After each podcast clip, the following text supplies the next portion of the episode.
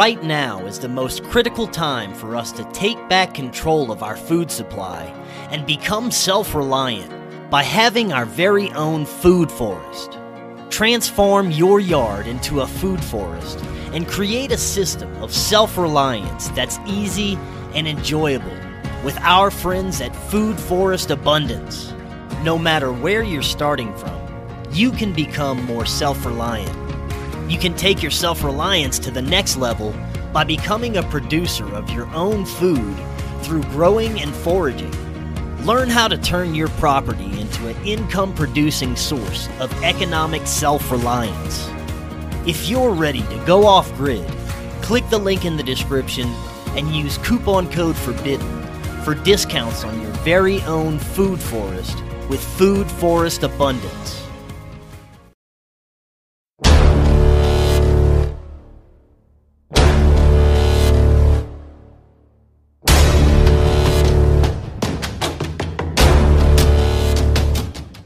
Welcome back to Beyond Classified. I'm Chris Matthew. Today, my guest is Jim Lee. He helps people understand complex ideas by creating maps, timelines, articles, and lectures. His blog is Climate Viewer News, where he has compiled geoengineering and weather modification history into one massive timeline, complete with lists of companies, patents, sponsors, and laws. Weather modification history is an international effort led by Jim and Dominic Marama, combining both investigative journalist superpowers to create an unparalleled online repository of factual references in chronological format. Jim, welcome. How you doing? Pretty good. Want to fight about it? nah, I think I think I'll take your word for it. Thanks for joining us, man. This is gonna be great. I've been looking forward to this. Appreciate you having me. Yeah, of course, man. Weather control and warfare. I think these are the topics that uh, attract tons of misinformation and disinformation, and it That's can be very difficult to decipher the truth in this community, uh, especially when there's so much BS out there about this. But thankfully, people like yourself have a strong understanding about how our skies are being manipulated, and you get to educate the audience a little bit. So, like I said, looking forward to this. But this is your first time on. Tell us a little bit about your background and what led you to this research. Well, um, I'm 45 years old. I have a wife of 23 years, 12 year old daughter, six year old daughter. I'm in Sumter, South Carolina. Um, I moved all over the U.S. I've lived in Omaha, Nebraska, Bend, Oregon, in the Coolidge, Casa Grande, uh, Arizona area for seven years. And came back home because uh, South Carolina, the people are good and the food's better. Um, I got into this initially just because I have an IT background. I've been working on computers since I was 15 years old. Um, as a security guy slash nefarious, mostly joking hacker. Um, but as a result, I, I was pretty. I, you could pretty much say I was born on the internet. Um, I was on it during Windows 3.1.1 um, with Trumpet Winsock with old dial up. You know, when the 56K modem came out, I was one of the people going, Yeah, let's go, fast internet. Yeah. Um, um, but as a result, you know, over, you know, the past 30 years of being in the security um, area, you tend to run across things repeatedly, you know, just things that, you know, the average person wouldn't have, be privy to. Forbidden knowledge, one might say. Um, and, you know, this is the one that kind of, you know, just broke it open for me. You know, I was in Air Force Junior ROTC.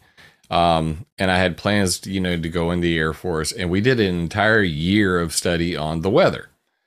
And this never came up. the idea that weather is even modified, let alone the fact that, you know, the military had been involved in steering hurricanes, um, you know, the whole Vietnam Operation Popeye weather warfare, nothing, not a mention of it. And, you know, I, I had heard, you know, a lot of the same stuff that most other people have heard. You know, angels don't play this HAARP. You know, later in life, and I'm going, this Nick Nick Begich guy, who is he? And you know, what is that? And um, basically, you know, I started mapping out things, uh, uh, you know, around the world that interested me. And at the time, my biggest interest was, you know, like government overreach, spying um, on Climate Viewer News, climateviewer.com. I talk about pollution, privacy, and propaganda. So I started mapping out pollution sources like fracking wells, um, the Bayou Corne sinkhole, um, nuclear reactors. Then I graduated to nuclear explosions and NSA spy facilities, the Five Eyes members, um, Australia, New Zealand, Canada, US, UK. Um, did all of their spy facilities in a single map, which got me an interview from an NSA guy on my beach vacation, which was hella creepy. Um, and I was sharing this on the Google Earth community, and it had, was the most downloaded um, Google Earth KML file there. Um, most upvotes, I guess you could say. And uh, then I decided to include weather modification projects. And suddenly the moderators took my beautiful file and moved it to what they called the other sentient side, aka the tinfoil hat part of the forum. right. And two things. I don't like being called a liar. I don't like forum moderators. So, uh, 14 years later, I think I've proven to the world beyond a shadow of a doubt that weather modification is real. Weather warfare is real. Weather modification has a hundred plus year history.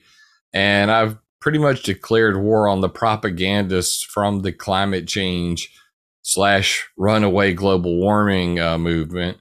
Um, and what I say to them is don't talk to me about climate change if you don't know about the climate changers. Right. Right on, man. Now you say this has been going on for over a hundred years. Uh, can you give us a uh, a little rundown of the history and how this all started? Sure. Um, so you can pretty much divide weather modification into three huge categories. Um, the early days would be known as pluviculture. Um, pluviculture was a time um, before 1946 where they tried all manner of things on uh, on weathermodificationhistory.com you can go to our newspaper vault and actually see over 800 newspapers from you know, like I think it's the earliest is like 1830, 1850, all the way to present. And what you'll see is up to 1946, they were trying things like using x rays, like x ray machines, um, electrified sand, uh, you know, hail, uh, fog cannons, hail cannons. They still use those today. Um, a lot of farmers do. They they believe that it's called concussive weather modification. It's the idea that sound could break up the hail while it's still in the sky, so that when it falls, it falls in smaller chunks and doesn't destroy their crops. So, a lot of that um, has been going on. You know, the the U.S. government back in the um, early 1920s actually funded um, the Kellogg um, of the Kellogg cereal, um, uh, you know, C.W. Kellogg, to go to Texas and actually shoot cannons into the sky to make it rain. Um, aside from it being a hell of a fireworks show, uh, he failed miserably. Um, and another guy named General Dyrenforth, who was then dubbed in newspaper Dry Henceforth, um, he didn't make it rain. In fact, it stopped raining and it didn't rain for quite some time. So, so a lot of massive failures there. And then um, in 1946, General, um, excuse me, uh, Irving Langmuir, uh, Vincent Schaefer, and Bernard Vonnegut invented cloud seeding at the General Electric Labs. Now, from you know I mean, we could we could start anywhere. We could go all the way back to Indians rain dancing. We could talk about you know um, Antietam in the Civil War and how black powder rifles, you know, and all the black powder caused massive rains on the bloody field. Weather modification has happened for a long time. Mm-hmm. Most of it inadvertent. Some of it, um, as Jim Fleming said, if you go outside and you dance for long enough, eventually it will rain. Um, so I threw all that out. So we're going to say from 1850, and I and I picked that date because James Pollard Espy was known as the Storm King. He was the guy who made the first U.S. naval um, weather map. And he proposed burning forest fires on the West Coast to make rain on the East Coast. Kind of like what's going on today. Um, so I figured that was a good starting point. He said that around 1850. Um, so the timeline, I lay it out Pluviculture, 1850 to 1946. 1946, cloud seeding was invented. And then you move into the modern era where geoengineering comes into the, the fray. Geoengineering is all things related to controlling the temperature of the planet. The idea that, you know, global warming is going to be a serious problem. So we need to somehow create uh, with solar radiation management a shield in the sky to mimic volcanoes um, you know by you know shooting sulfuric acid uh, aluminum titanium calcium diamond dust there have been so many different proposals to create solar shields in fact um, a week or two ago the world economic forum with Dar Schwab and company um, I actually proposed in a TikTok video that we should put a raft in space at the Lagrange point L1 to block out the sun. And this stems from an idea that comes at MIT. So, space based geoengineering, the idea of, of a um, nylon slash graphene, let's say, contact lens in the sky that would block out, um, you know, the sun and and it what in effect it would do what volcanoes do naturally. It would change rain, rainfall patterns on a worldwide basis. It would be he- hell on earth um, for a while. Everybody would swear the end times were coming the minute they put it into the sky. But just you know, if you're ever want to look that up, it's MIT space bubble, and you're you're right there. Um, the only thing I didn't really include as a major category, um, so I simplified it and I said, all right, all right, we got to kind of reclassify this now. Pluviculture and cloud seeding, we're just going to refer to that as weather modification. Even though it was early attempts for weather modification, then there was cloud seeding pretty much there, you know, henceforth 1946, with going on today. That's weather modification. Geoengineering can be classified also has been renamed many times as climate engineering, also climate intervention, or as some one crazy uh, group called it, climate restoration, which is all just mind control, it's perception management. They just try to change the term to make it more palatable um, to people. But the other big one is space weather modification. So what HAARP does, the High Frequency Active Auroral Research Program up in Gakona, Alaska, and the other five big ionospheric heaters around the world, what they do is similar to what cloud seeding does, except it's seeding in space. They shoot electromagnetic waves into the ionosphere to cause electron precipitation they cause electrons to rain out of the ionosphere. Same as when cloud seeders sprinkle silver iodide into clouds to cause rain to fall on the ground. So it's in space weather is a term to just encompass all things related to you know our ionosphere the exosphere what's going on up there which is generally caused you know by solar winds, um, coronal mass ejections, you know, sun farts, all that sort of thing. Um, but the military has a long history of trying to destroy or control the ionosphere, going back to the you know the 40s. Um, and one of the most famous one, the West Ford Needles, they dumped 280 million dipole antennas, which were little metal wires uh, into the ionosphere to try to create an artificial ionosphere. It was now it's now known as the dumbest scientific project ever to be conducted to date.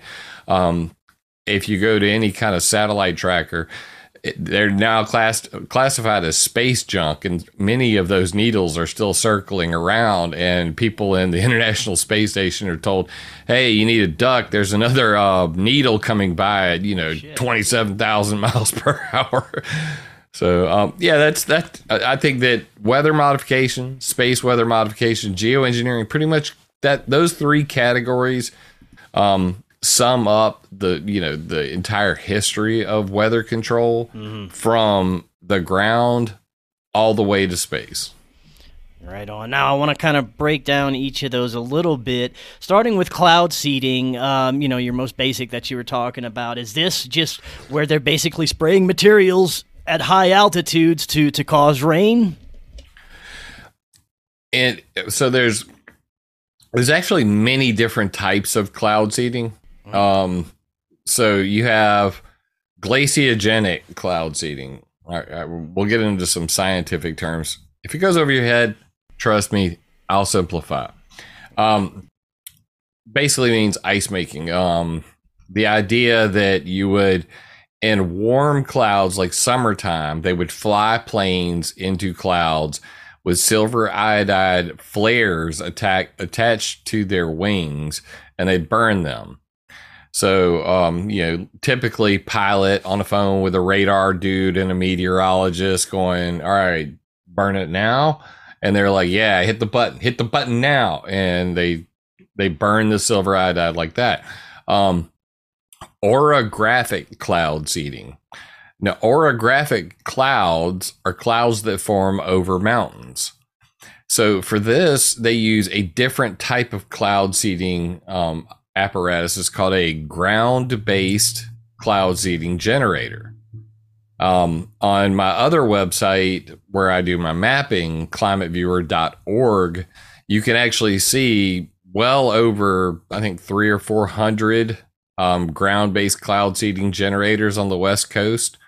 Um, they operate every year from October through March and this is a re- as a result of the uh, Weather Modification Reporting Act of 1972. They have to report by law to NOAA when they're going to do um, these projects. So I know who did it, who paid for it, where they're doing it, how long they're doing it, that sort of thing. You know, a, a typical application for a ground based cloud seeding generator will say an area of 15,000 square miles. Um, so we're talking huge operations, and these these happen because they call it snowpack augmentation. The idea of creating artificial snow on top of the Rocky Mountains, you know, all the mountains on the West Coast, so that they can pack those mountains with as much snow that by springtime, when it melts, it fills the rivers, supplies the water for the always parched West Coast. Um, so typically with cloud seeding, you could really just sum it up in aerial versus ground based cloud seeding. Um, and most people don't know that ground based cloud seeding is even a thing. And I didn't until I was watching a video I'd uploaded to my YouTube channel. It's, it's on many YouTube channels. Eyes in Space, this Disney film that was made back in the 50s about, you know, it's got like uh, it's it's animated, of course, because it's Disney, and they're they're basically shooting rockets into hurricanes uh, and using all these crazy things to try to steer hurricanes. Um, and I'm looking at this going, now who was the brains behind this? And I looked at the the um you know credits and it said technical director Irving P. Krick. Now I'm going, I've never heard of this guy. Let me look him up. And it turns out Irving P. Krick in 1949 was the inventor of the ground based cloud seeding generator. Um, so I did, you know, obviously I added, I added him to my timeline on uh, weathermodificationhistory.com because that was obviously a major milestone. We'd gone from inventing cloud seeding um, and you know trying to steer hurricane less than 11 months later with project cirrus um, by plane to you know in less than three years Irving P. Krick who nobody's ever heard of um, inventing the ground based cloud seeding generator, I was in, actually contacted by Irving P. Krick Jr.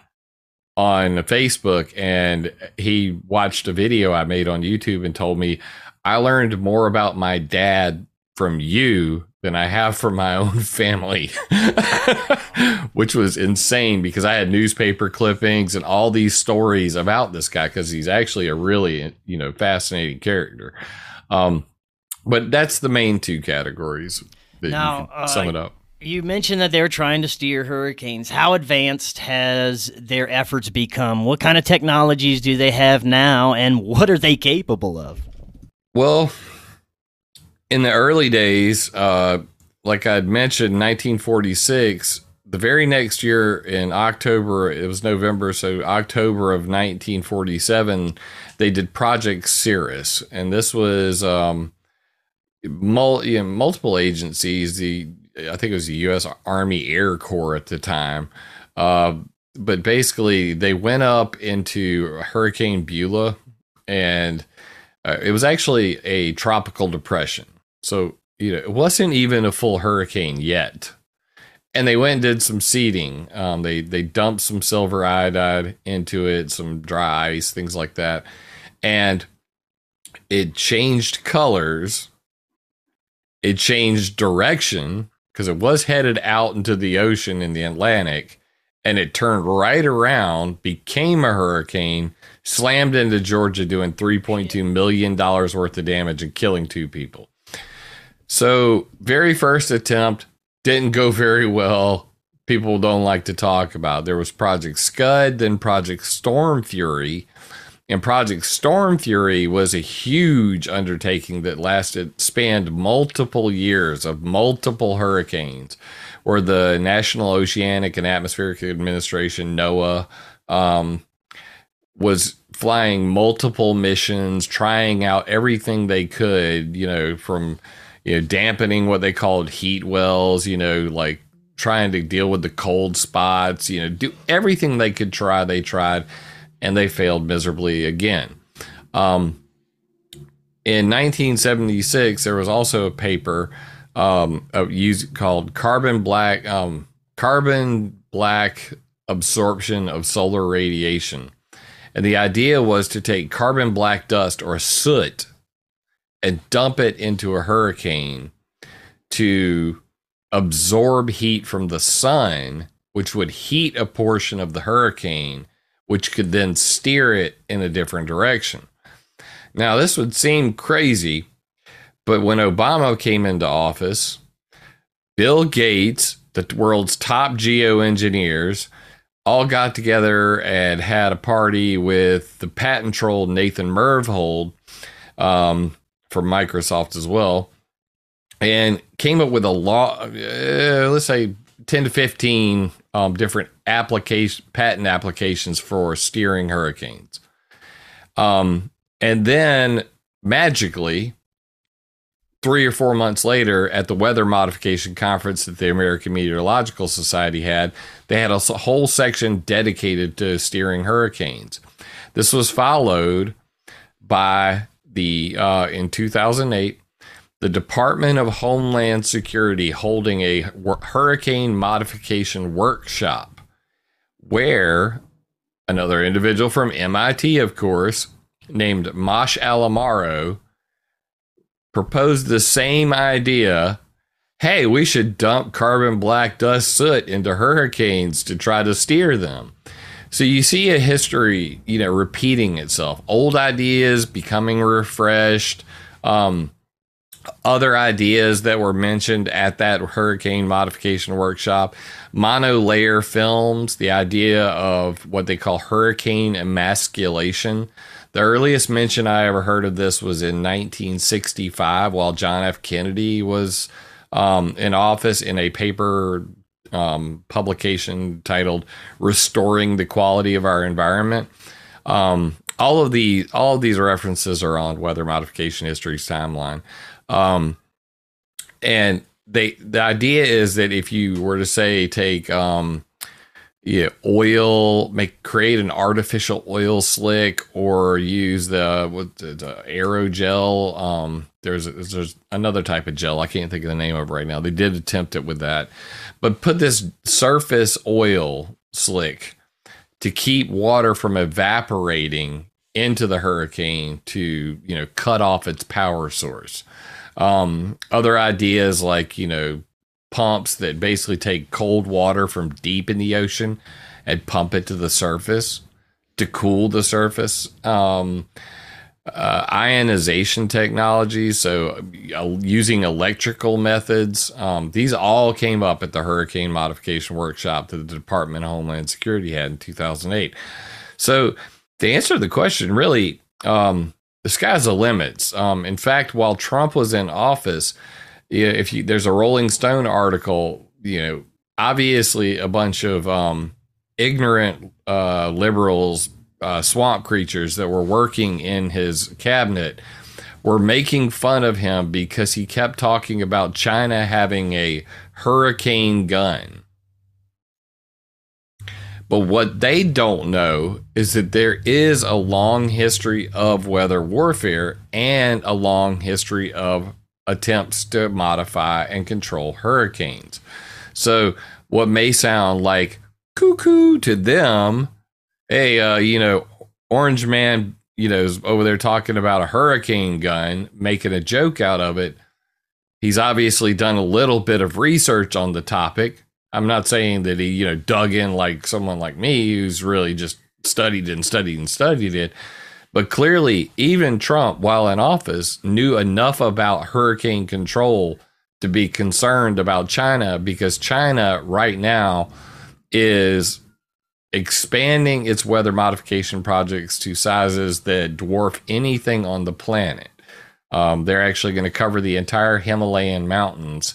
Um, three times the size of Spain, two thirds of the size of India, is the generic area that they're trying to cover with hundreds of thousands of ground based cloud seeding generators. They're creating the world's largest, most powerful, extremely low frequency um, transmitter. They're creating a um, ionospheric heater that's estimated to be 10 to 100 times the power of HAARP. Um, so, yeah, there's a lot to be concerned about there. Um, and of course, it was pretty famously during the Beijing Olympics, uh, the Chinese uh, People's Liberation Army were firing rockets to make it not rain on the Olympics. Um, so they, you know, they're clearly China is a threat when it comes to destabilizing weather on a worldwide basis, um, and that's why you know Hurricane uh, Trump was probably right to bring up the fact. You know, has anybody looked into this? Um, but go ahead. Well, no, I was gonna uh, ask about the the frequencies that are being combined with whatever they're spraying up there. Is that a thing where they're kind of pumping out frequencies into the air to maybe double the cloud cover, to maybe affect some of the metals that they're spraying in the sky, or is that something different? So this is like the number, uh, probably the number one conspiracy related thing that I hear on YouTube. Um, you know, people see gravity waves in clouds and they're like, well, that's, you know, that's HAARP. Okay. okay. Let's be realistic here. Um, HAARP is in Alaska. HAARP's not going to be affecting the weather over your house. First of all, it costs $500,000 per hour to run HAARP, which means it's like never on. Um, in fact, if you want to really know for certain, you can get on things called Web SDR or software defined radio. And there are websites dedicated to just, you know, for like ham radio operators, things like that, where you can listen to signals from, you know, broadcasting stations all over the planet. And there are a couple around Gakona, Alaska. So if you want to know if HAARP is on, it operates from 2.8 to 10 megahertz. 2.8 to 10 megahertz. And you're going to know it's on. And all the ham radio operators will be on there at the same time, you know, going, yep, HAARP's back on. But it's pretty rare. when it's actually on. When the U.S. Air Force and the U.S. Naval Research Lab designed and operated it for years, um, they had all the instrumentation. You could actually see when it was on. But then when they sold it to the University of Alaska Fairbanks, um, most of that went away. Um, they took the induction magnetometer, which everybody used to watch for, you know, hey, look, the 2.5 hertz signal is being generated right now. We're going to get an earthquake like Fukushima happened. Happened to be a coincidence, but um, you know, I've actually talked to the director of um, HAARP, uh, Chris Fallen, on the phone um, multiple times, and you know, I showed him my presentation on HAARP. He says I agree with everything but the last slide, and that was the one where I talked about Fukushima and you know what was going on with that. I said, uh, you know, if they said the ionosphere heated over Japan um, right before the 9, 9.0 earthquake happened.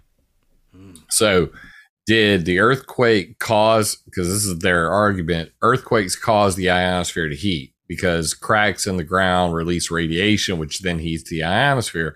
Or do ionosphere heaters heat the ionosphere, which then forms cracks in the ground which then causes an earthquake. So it's the chicken before the egg kind of scenario. But to be specific, um, HAARP has created artificial gravity waves.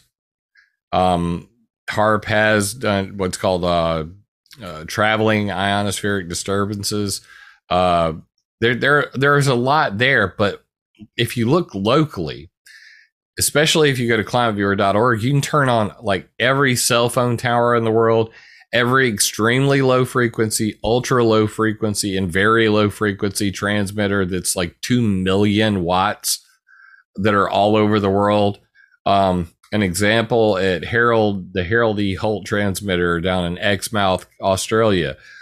It's actually a ELF trans, it's a VLF transmitter um, at 2 million watts output, commonly mistaken as a HAARP, as a ionospheric heater it is for naval transmissions.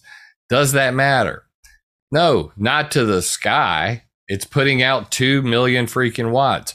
Every missile defense radar on the planet, however, these are phased array radars. They're more like HAARP. They are a series of tiny antennas with a very focused beam that can be pointed in different directions. And um, one of the biggest ones is uh, I think um, six million watts. Now HAARP is only three point six million watts, so you're talking six million watts out of these missile defense radars, and there are hundreds and thousands of these worldwide. Um, the the the problem though is about proving whether or not those are actually interfering um, with the weather. Now, scientific papers on this phenomena are sparse. I've managed to find three out of 60 plus years. Only three people have ever willing to go on the record and say anything about it. Um, but generally speaking, with the missile defense radars, because of their power frequency and the way they work, um, they're able to do things, space weather modifications similar to HAARP um, for certain things like the NEXRAD Doppler radars, their beams are pointed out to the side. They're not pointed up. So generally, they're not going to affect weather above them. Now, out to the side, there's there's this common theme, um, you know, a term coined by Dutchsinse on YouTube about the HAARP rings um, they're like, look at all these HAARP rings. No, they're NEXRAD radars, but we won't split hairs here. Um, they're rings around these Doppler radars. Are they affecting the weather? Well, I've looked at hundreds, if not thousands, of videos. And the thing is, for me to to say for certain that a NEXRAD Doppler radar is affecting the weather, I would need to see a cloud coming in hitting a beam like a wall and then being diverted around it. Now, that would be concrete evidence, okay? Or in the case of uh, like say hurricane sandy um, you know many of these hurricanes you'll see like flashes from the doppler radars hitting the hurricanes. These these are also really popular videos but at the end of the day did it really change the hurricane? If you look at the hurricane from a satellite view from a rain point stance from all the different and from infrared did it change anything that's did it actually modify the hurricane? You can't say for certain because it looks exactly the same. It was already spinning that way.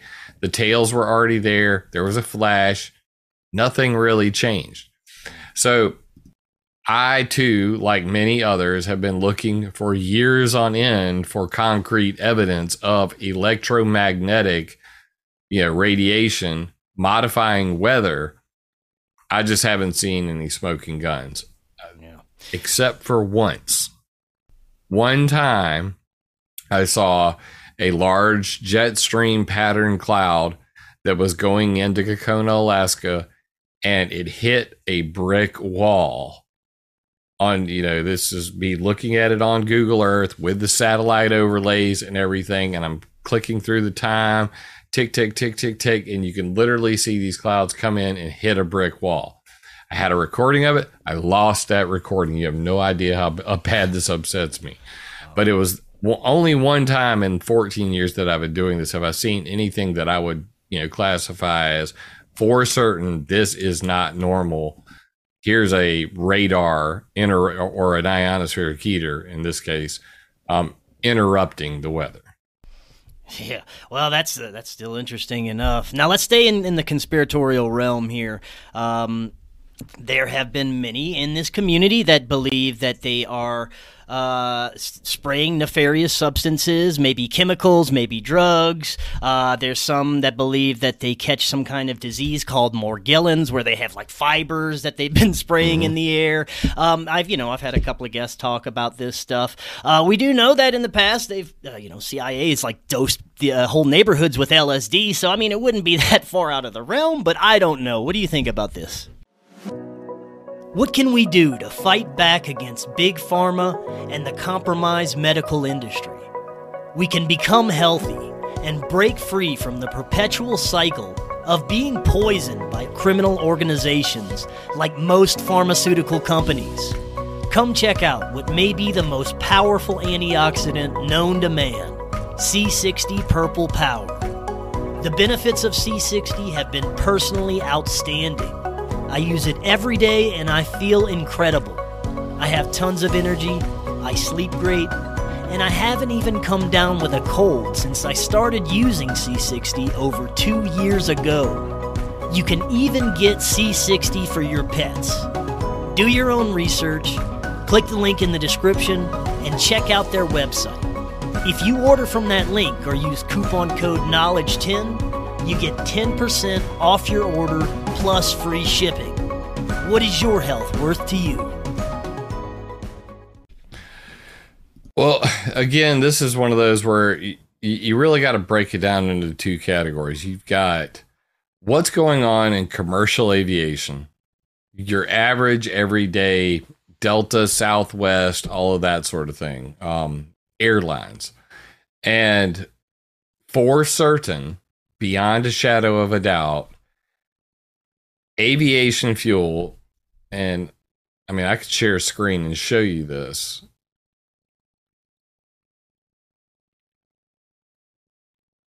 All right, let me just uh, bring this up real quick and we'll share this. Shared. All right. As you can see here, metals detected in, uh, did that, is that still full screen? I made this infographic to share with people. And this is just metals detected in jet exhaust. Um, and what you see is sodium, magnesium, potassium, calcium, uh, strontium, barium, scandium, titanium, vanadium, chromium, manganese, iron, cobalt, nickel, copper, zirconium, niobium, molybdenum, aluminum, silicon, tin, lead, sulfur, and selenium. For certain, beyond a shadow of a doubt, I have not only documents from the DTIC.mil, uh, which is the military's document dump website, in addition to multiple scientific reports where they actually stuck a sniffer up to the back of a jet engine that they just fueled up with jet fuel. All of these metals are coming out in the exhaust. Shit.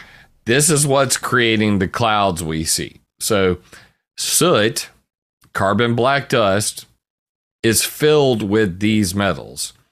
In the cirrus clouds, because after a contrail, chemtrail, plane fart, whatever you want to call it, after it fans out and becomes a cloud, that is a cirrus cloud, is an ice cloud. In fact, double detection on this one.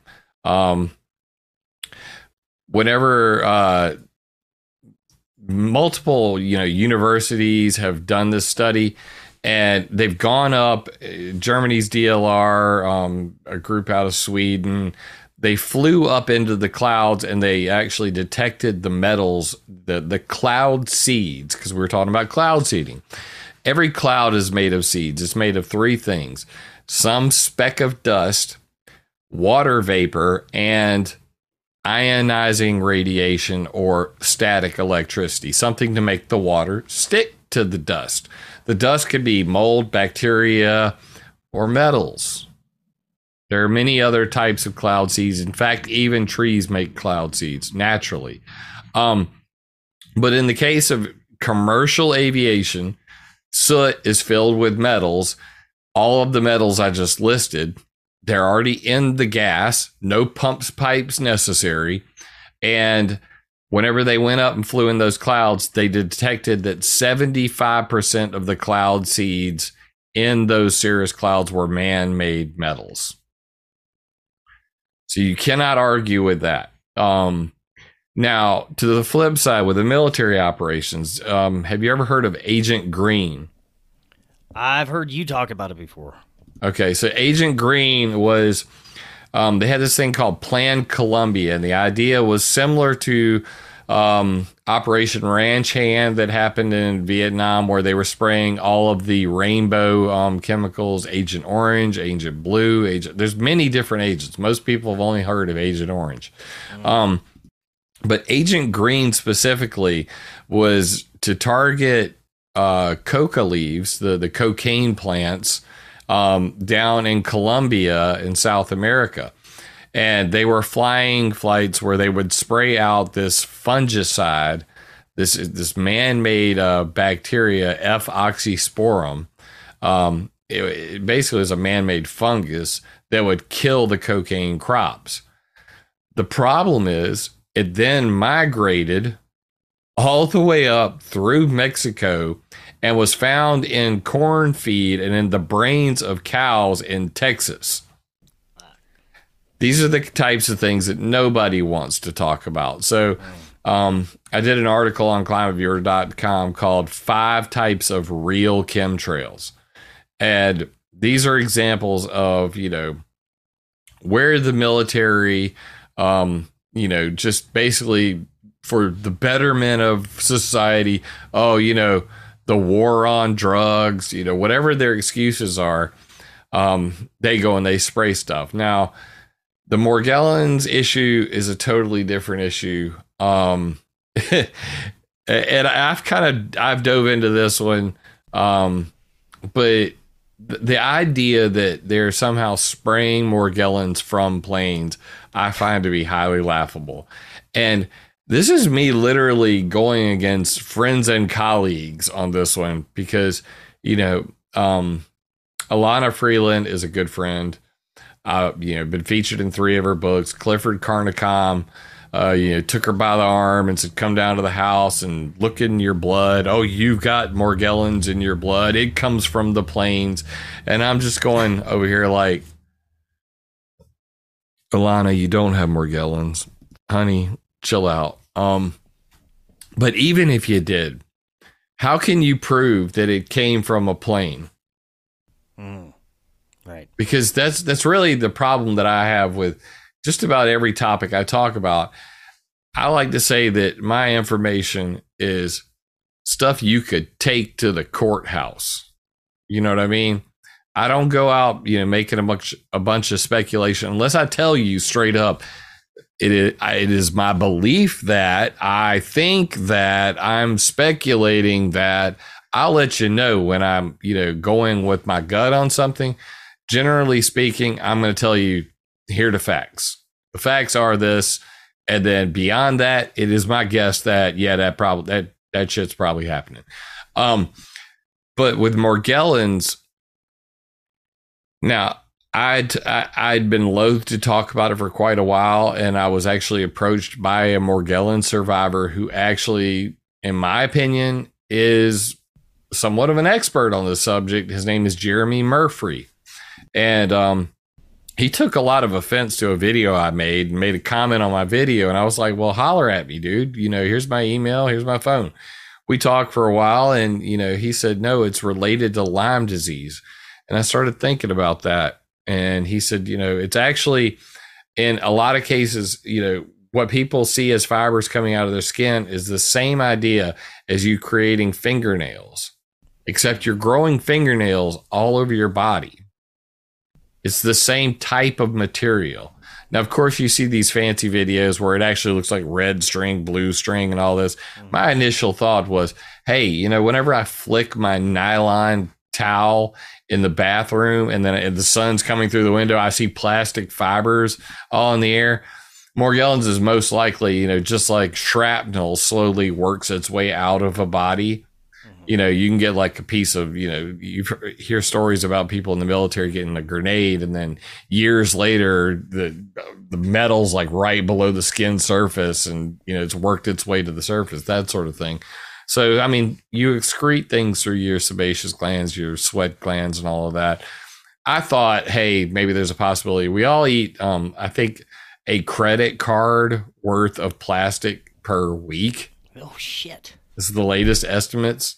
Um, especially if you own a microwave. Um, oh, no, you're, if you're dumb enough to own a microwave today, um, you're eating a lot of plastic. Uh, um, so that was my initial thoughts on it. But Jeremy really kind of broke down the science behind it. He provided documentation to prove his case beyond a shadow of a doubt, in my opinion.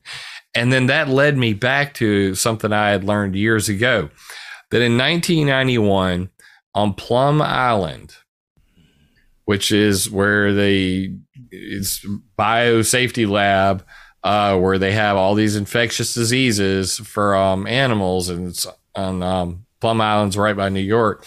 Hurricane Bob hit Plum Island. They lost power, and as a result, all containment was breached, and that place was filled with many different forms of Lyme disease, which then traveled to the ticks, which then made their way all the way down the East Coast and all the way around America at this point.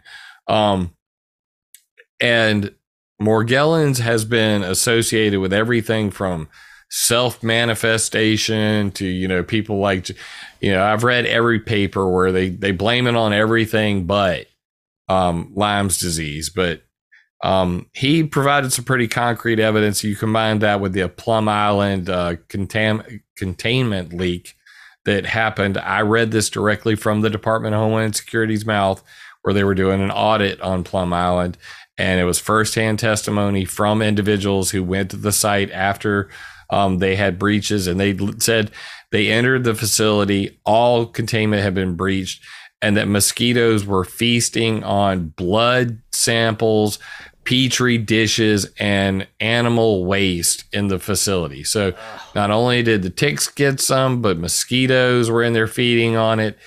Whatever was in there, it spread everywhere. Um, so these types of things are the, the things that, that creep me out not the idea that the government spraying Morgellons. Now, that's not to say that the government isn't nefarious as hell. yeah. The U.S. Army Chemical Corps sprayed zinc cadmium sulfide, which is a radioactive element, from coast to coast in what was called the Manhattan Rochester Coalition, or a spinoff of the Manhattan Project, where they wanted to study aerosol behavior of clouds in cities. and they wanted to simulate a nuclear attack and the fallout that would occur um, with a less radioactive material. And of course, the military, the, the U.S. Army Chemical Corps says we didn't hurt anybody, but there are literally dozens of firsthand accounts from people who were alive and in the areas and permanently physically harmed from these sprayings. Um, they did it, you know, in uh, downtown St. Louis in a predominantly black neighborhood. Um, I have the full listing. You know, it's it's all over the country, but one of their projects was called Operation LAC, LAC, or Large Area Coverage, where they took a, I think it was a C 117 boxcar uh, plane and they flew it from California all the way to, you know, like Virginia. And they just sprayed zinc cadmium sulfide out of the back of a plane. Now, here's my problem with chemtrails, the chemtrail theorists if the government is doing this today, I just want you to let this sink in. They sprayed zinc cadmium sulfide from coast to coast in 1958, and we did not find out about this till 2012. 20 is he between 2012 and 2017. So, like 60 freaking years later, we found out. Yeah. So, generally speaking, if the government, the military is involved in something like this, top secret, and especially in an age where all the journalists on the news are bought and paid for and usually have a CIA operator in the same building mm.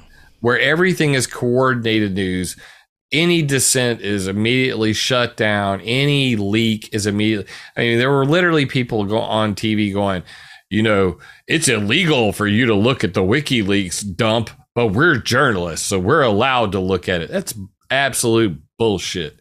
Um, so we live in that time. Um, and it, that makes it so much harder. I can't imagine the reporter, Jack Anderson, who saw the note on Lyndon Johnson's desk about the weather warfare going on in Vietnam, Operation Popeye, who then reported it in the Pentagon papers that was then published in the New York Times. That could never happen today mm. because that disclosure led to the Russians and the United States going to the United Nations and signing a weather warfare ban in 1978. The problem is there's no way to catch anybody doing um, so we're in a situation where even though weather warfare is illegal, there's no way to catch anybody doing it. Um, I've proposed some, um, you know, add-ons to the legislation, as well as taking it to a country by country and even a state by state level, the Environmental Modification Accountability Act, to make the Environmental Modification Convention (ENMOD) um, have some teeth. But until that happens, we cannot prove when the military is doing weather warfare. We certainly won't be able to prove they're, you know, um, spraying X chemical or hell, they may be spraying Morgellons and I might be an ass. Don't trust me. Um, but the thing is, um, we we can't ever verify any of this stuff. Even the the the the companies that are doing cloud seeding, if they end up screwing with the weather and that causes a tornado or a flood or you know basketball size hail to you know you can't even prove when they did it and sue them. Because even in you know the weather modification reporting act of 1972 it's just uh, two forms of sheets of paper you fill out and you send to NOAA and it doesn't it's not specific. It's they, they literally write on there we will be operating from october through march. Well what day? At what time? Mm-hmm. october through march. I need to know that this cloud seeding generator was on at 2:45 p.m. on this day and operated for this many hours so that I can then look at the weather radar and say okay, well, they messed with this storm right here. And then Over here, two states away, tornadoes came out of that storm, causing you know X million dollars of damage. Mm-hmm. Um, by the way, guys, they they screwed with that storm over there. You should be able to sue them for damages. Um, I think that would bring the weather modification industry to a grinding halt. But that's my that's my hope for the future, um, and one day we may get there. Um, the problem is right now there's no accountability, there's no transparency, and that's why there is so much conspiracy with you know whenever there is a lack of information, there are plenty of people willing to fill that vacuum with speculation. I don't blame them. I I don't trust the government uh, any further than I can throw them, yeah. which is not very far because there are a lot of them and they're heavy. Yeah.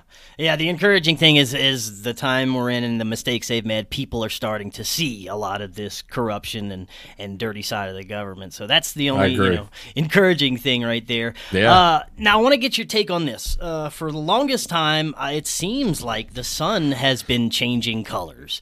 I don't know if it's just a misremembrance on my part, but it seems I grew up in the 80s and 90s, and I remember the the sun being like orange or yellow when I was a kid, and now it looks like a fluorescent white light bulb. Is this something in our atmosphere that is changing this, or is it the sun change? What are your thoughts on this? Um, if you go to Weather Modification History's timeline, click on tags, show tags, and then click on artificial clouds. If you can see that. And you can scroll down and let me find the exact one it's right near the end, December 2015.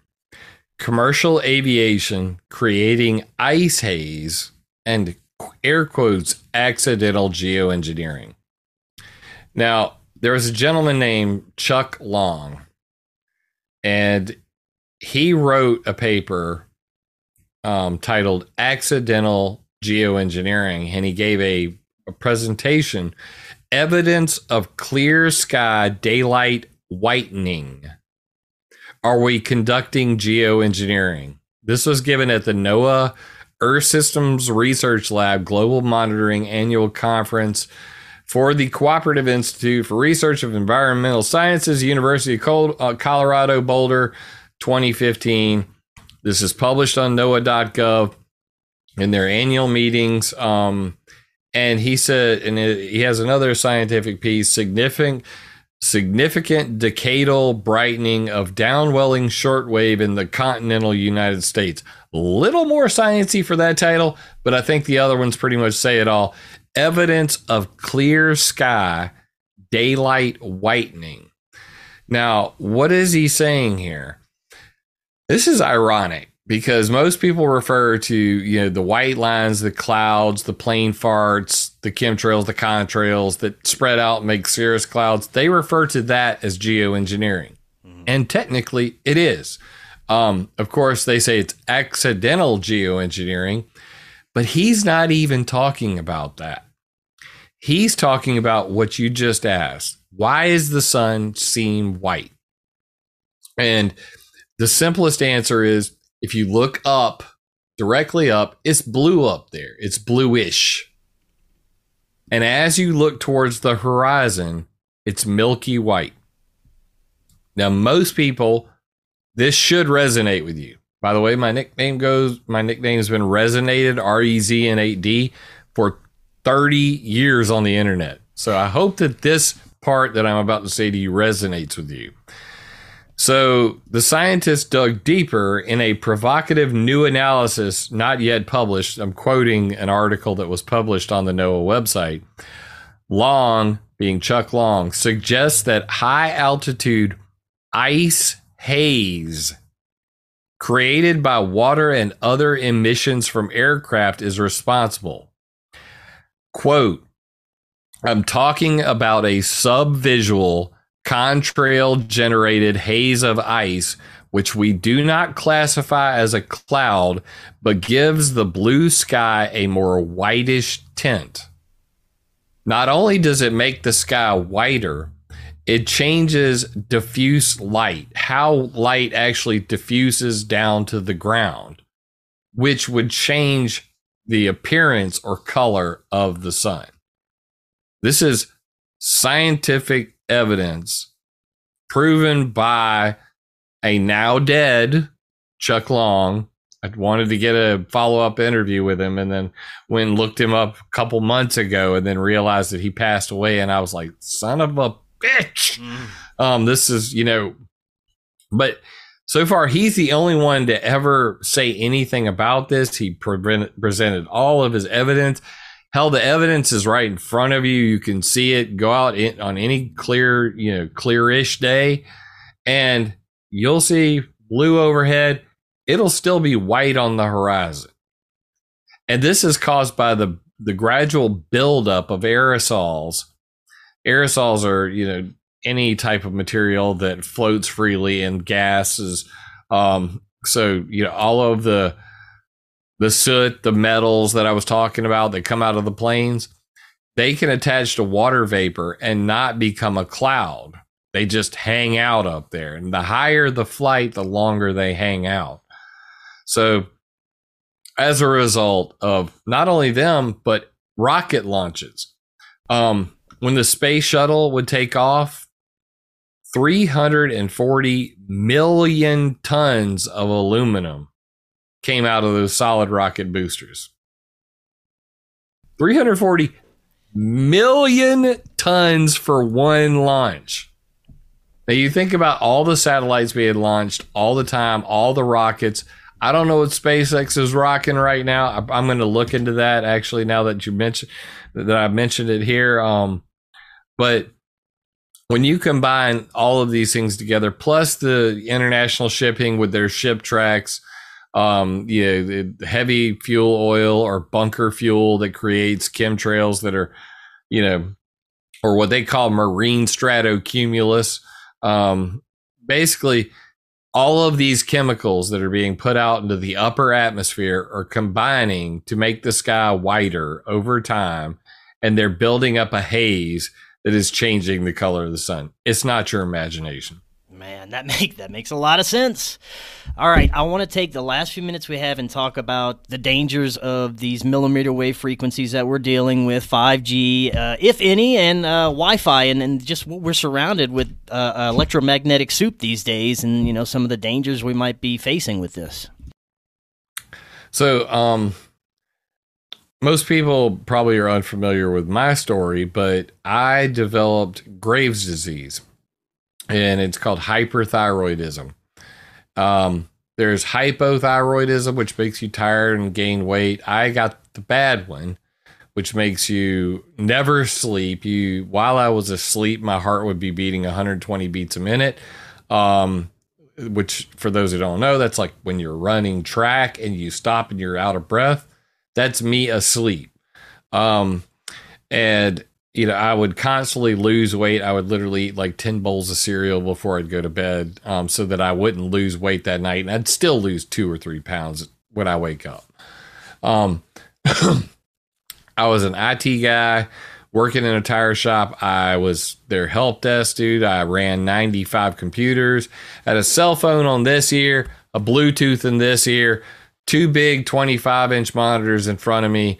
Um, and a wireless keyboard, a wireless mouse, a wireless phone next to me, and a wide area network Wi Fi that literally had a range of about almost a mile that was four feet from my head on the server rack behind me. Now I was doing okay, at least I thought I was, till for the first time in my life, um, the boss, the owner of the company, said everybody needs to get a flu shot this year. In fact, we're having flu shots. Come over to the main office. You know, I brought a nurse in. They're going to give everybody flu shots. I took the flu shot, and I don't, you know, I don't know whether it was the metals entering my body from that flu shot that combined with the buildup of electromagnetic radiation that fried my um, thyroid I'd also had a car accident where I had twisted my neck. But regardless, um, from that point forward in my life, I was extremely electro responsive. Like, um, I, you know, I could feel the Wi Fi on if it's on in my house.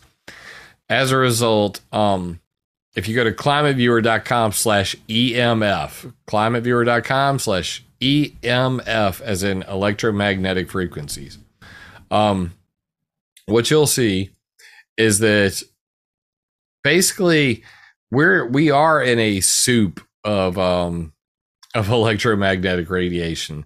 It's commonly referred to um, by many things, but I like the term electrosmog.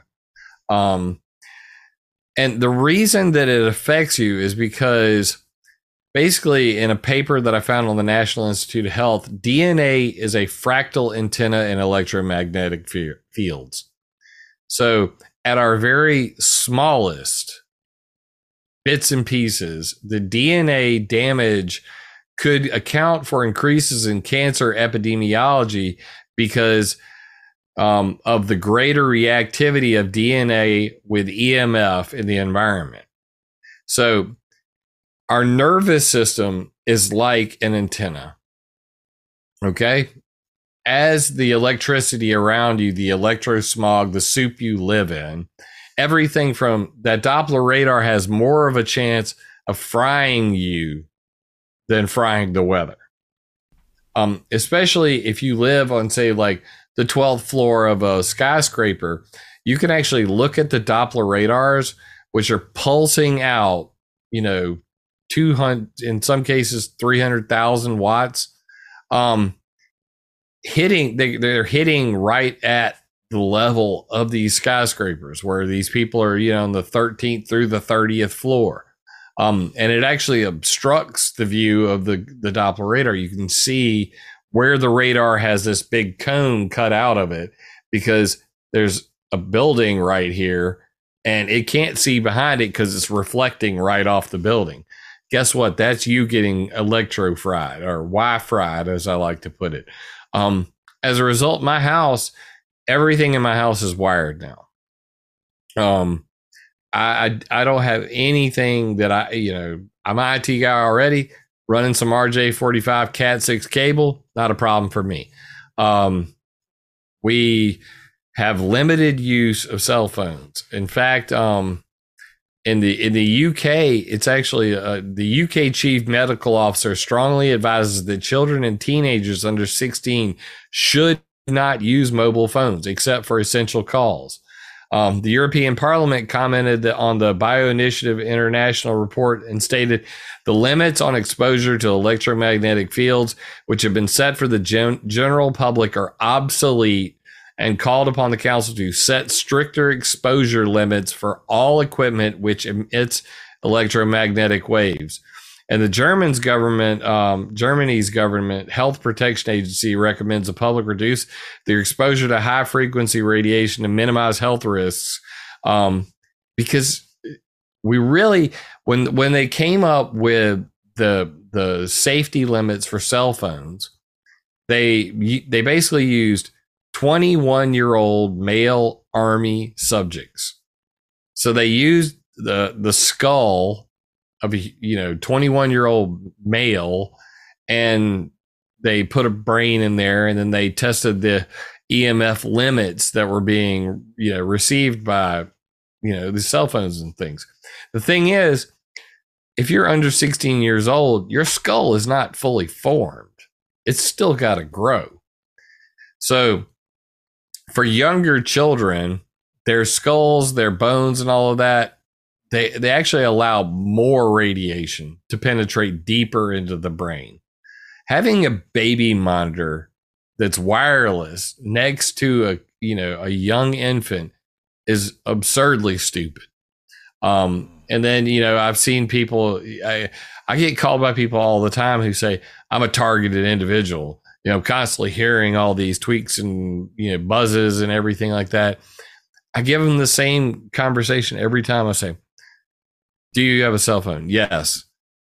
Do you sleep with your cell phone on at night? Yes. Is it next to your bed? Yeah.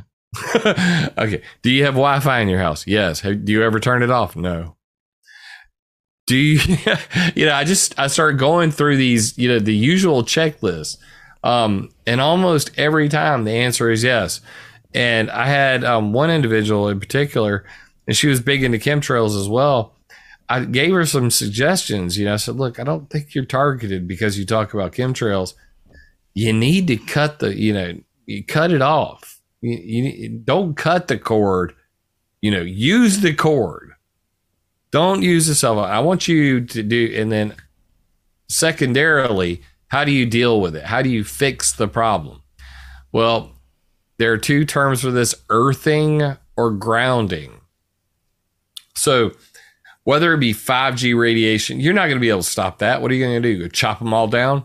So, the best thing you can do as an individual is deal with it yourself. And you need to understand how electromagnetic radiation works with the human body and how to get it out. And just like with all electrical equipment, if it's grounded, it's safe because that electricity will return into the ground naturally. So, by simply taking off your rubber shoes, which insulate you from the ground, and the best case scenario, you could literally just make a small little mud hole in your backyard, fill it full of water, stick your feet in it, stand there for 20, 30 minutes. Um, there's a reason why indigenous tribes buried people up to their neck in mud for thousands of years because of its benefits for the human health. Um, it's the reason why when you go to the beach, you feel so damn warm and fuzzy afterwards because of all that salt, that water, and that sand, and your bare feet on it. Um, the problem is that so many people live in these urban concrete jungles, um, you know, inundated with wireless signals, um, never taking off rubber shoes, even in their own house. I mainly wear the rubber flip flops in my house because, you know, when you got a five, six year old running around, there's little landmines everywhere. Um, so I understand, but, you know, I live in South Carolina. So my wife, you know, she's a country girl she never wears shoes. I, and as a result, my daughters never do either. So I'm the idiot out in the backyard with shoes on while everybody else is running around like they're a bunch of hobbits. Um, but it, it's good practice to at least understand this. Now, to answer your question specifically about the millimeter waves, um,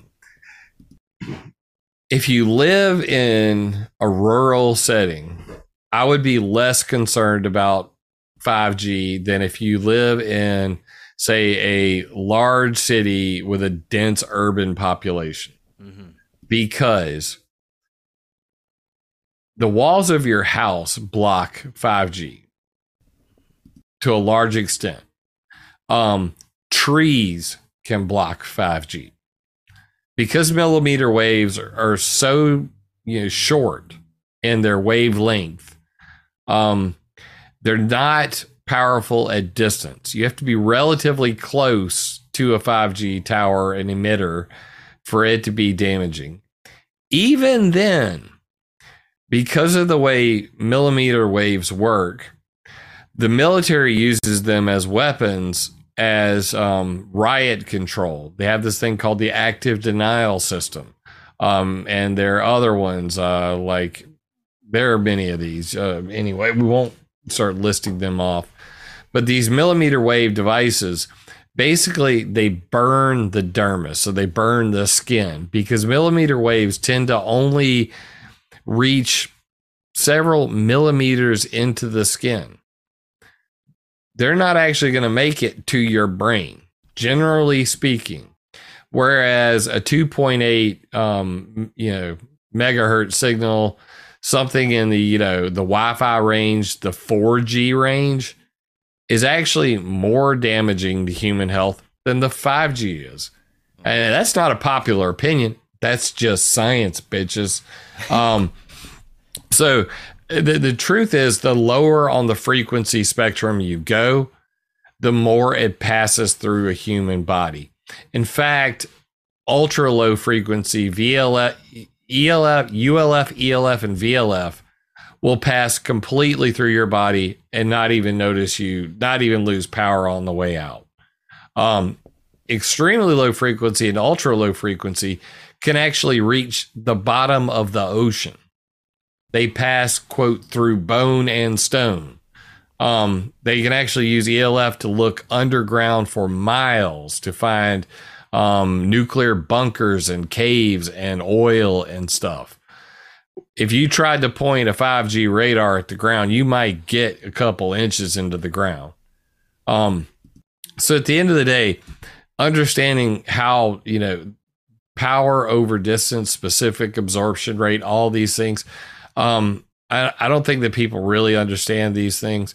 But if you live close to a 5G emitter, yeah, any there have been horror stories from people who live in apartment complexes where they decided to put, you know, cell towers right on the roof. I was at the beach at Myrtle Beach just recently and you know, almost every single hotel that I saw along the beachfront had some form of cell phone tower array on top of it. Now, combine that with the fact that I'm on my vacation, I don't like Wi Fi. And guess what? I look and I gotta flip my Wi Fi on my cell phone within range of the beach house that we rented. There were 47 Wi Fi hotspots Jesus. that are in my room, in my bed where I sleep. So I can't even be comfortable. You know, like hell, the fluorescent lights at the Walmart and the Wi Fi they have in there can make me dizzy sometimes. So you think I like going to the beach, seeing 47 Wi-Fi's plus a 5G signal showing up on my phone, plus I'm seeing all of the it's everywhere. Um, so yeah, we are we are swimming in a sea of electromagnetic radiation. Uh, the the only thing you can really do about it is protect yourself, um, limit your exposure. Uh, if I if I do use the cell phone, just like um, you had texted me earlier, because I was late for that, um, and I, I you know I didn't even make a call because I try to avoid using the phone at all. And whenever I do use it, if I turn if I turn this thing on, it's right now it's on airplane mode. I mean, it's on airplane mode 90% of the time. So I turned it off of airplane mode, saw your message, and was like, oh, snap. Um, and then if I would have called you, I'd be holding it over here on speakerphone as far away from me as possible. But that didn't help the guy who actually sued the um, cell phone industry because he got cancer in his hands. Shit. Wow. If you ever get that hot ear, that is your cell phone cooking your ear. These are people cookers, no doubt about it. Use them responsibly. That's insane, man. Yeah, we live in a hell of a time. Uh, to close out, maybe let some people know, the people know, what's the best way that they, they can protect themselves? You gave a couple of solutions grounding, uh, stay off of the, the cell phone, stay away from those areas. But is there any other solutions people could uh, maybe implement? Well, I saw a great video about defending yourself against electromagnetic weapons because um, I, I, hear a lot of people talking about DEWs. Um, in fact, uh, down in Australia, uh, there was uh, alleged use of an LRAD on uh, cr- uh, crowds that were there, um, you know, disputing the vaccine mandates, that sort of thing. Um, believe it or not, you can take a poster. Say you're going to, you know, um, go and protest something well, take your poster and line the back of it with wait for it tinfoil. This actually works. Um, using uh, Faraday cages, uh, that works. Um, but if you're going to be out in public, surrounding yourself in a Faraday cage is impossible. Um, they make taser suits. Um, this is a pretty fascinating thing where it's pretty much like chain link um, which has a grounding strap that goes underneath your shoe. So even if somebody were to hit you with a taser, the electricity would flow through the electro the the metal mesh right into the ground. Um, I always envisioned myself as Batman, and I was going to build this suit so that I could go to like an Antifa, you know, beat down that was occurring, and then use two bats that had cattle prods in each end, and I had like big Chobham freaking armor with the the taser proof suit and all that. I don't. And a nice Guy Fawkes mask that's made of like titanium. Um, but I mean, barring all that, uh, protecting yourself from electro smog, there is nothing. There's no smoking gun. There's no chemical. There's no pill you can take. Um, the best you can do is, you know, really, um, you know, obviously the earthing and grounding is the best solution for that sort of thing. There are steps and there are good informational videos on protecting yourself from directed energy weapons. But even then, um, if you go from electromagnetic to sonic weapons, you might as well give up on that because infrasound weapons, they there is no defense against them. Um, an infrasound cannon could level an entire city and would destroy the weapon system even if a robot carried it into battle. Um, so they, they there are much worse things than nuclear bombs out there on the horizon. Uh, I hope we never come to a World War III because um, it'll make all the sci-fi writers envious uh, when they see you know a Bofors system in action or any of these you know really dangerous infrasound or DEW systems, rods of God, and all that sort of thing. Oh, yeah. Everything that I've read about just scares the hell out of me. Hell yeah, man! That's that's a whole other show, and we definitely have to do that. We'll have to uh, have you back on in the future to talk about all that stuff. Certainly, man. There's a lot yeah. of forbidden knowledge out there, man. But knowledge, with knowledge comes power, and power comes great responsibilities. I tell everybody at the end of every video I do, attack ideas, not people. Um, and I say that because there is an active attack on your brain happening every day, and it's not with directed energy weapons, it's with words. Um, so don't let people use slave speak and perception management, mind control techniques, neurolinguistic programming, narrative networks, just general bullshit to scare you because fear is the mind killer. Um, and love is the antidote. I mean, love is my religion. Ziggy Marley, gotta love it. Mm. Um, but at the end of the day, don't be fearful of the future. Be hopeful take advantage of the internet to find solutions. If the person you're listening to is telling you a bunch of scary shit and they have no solution or even try to give you some good advice on what to do about it, they're making money off your fear. Right. And the same is true of the mainstream media. It has is true of every advertisement you've ever seen.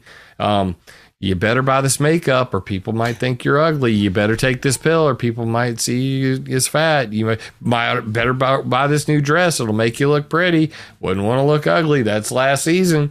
Um, everything is fear motivated. So um, I say no, no to fear porn and uh, yes to information. I, I fear only that which I do not know. Um, I love it, man. Perfect note to end on. Uh, let the audience know where they can find your work. You got climateviewer.com, right? Yeah, the, the simplest way to, to, to find everything, because I have a YouTube, BitChute, Rumble, Odysee, three websites, and a whole bunch of social medias. All of them are on connect.climateviewer.com. I made my own link tree because uh, Linktree was being rude to me and deleted my page for no apparent reason and then I made my own link tree, sent them a link to my link tree to the admin team and said, Why'd you delete mine? They're like, Oh, we're sorry. We didn't mean to do that. It was an accident. Put it back up. Um, but anyway, I have my own link tree. It's a connect.climateviewer.com and it links to all of my things, including my email and phone number, so people get in touch with me. My Patreon, my PayPal, everything I do is free of charge, open source. Um, you can download anything from any of my websites or any video I make and mirror it anywhere. Um, because I do this for the love of it. Um, I'm, you know, a nerd. I care about my children's future, and that's why I'm dedicated to, you know, exposing specifically weather modification history, because I think that if people are armed with that, um, we can shut up these climate change uh, deniers, the ones who deny that it's um, them changing the climate, not right. us with our CO two emissions. Because uh, that cow farts. That, yeah, the cow farts and oh, let's ban firewood in fucking Oregon because oh my god, you're contributing to global warming. I can't take it anymore. So we got to fight. We have to push back with information. That's why I say attack ideas, not people. And you can't form those ideas if you're not, you know, don't have the information. Rely on responsible people and call me on my bullshit too. And um, you know, that's that's I say that to everybody. Don't trust me. Don't trust anybody. You know, I don't trust myself half the time. So, um, keep keep me honest. If if anything I said today doesn't jive right, or you got more information than I do on it, hit me up with an email. I am not too proud to admit when I'm wrong, and I appreciate you having me on, dude. It's always fun having a great conversation. I love it, man. That was great. We're going to definitely do it again in the future. And until next time, everyone, have an excellent evening. We'll talk again tomorrow.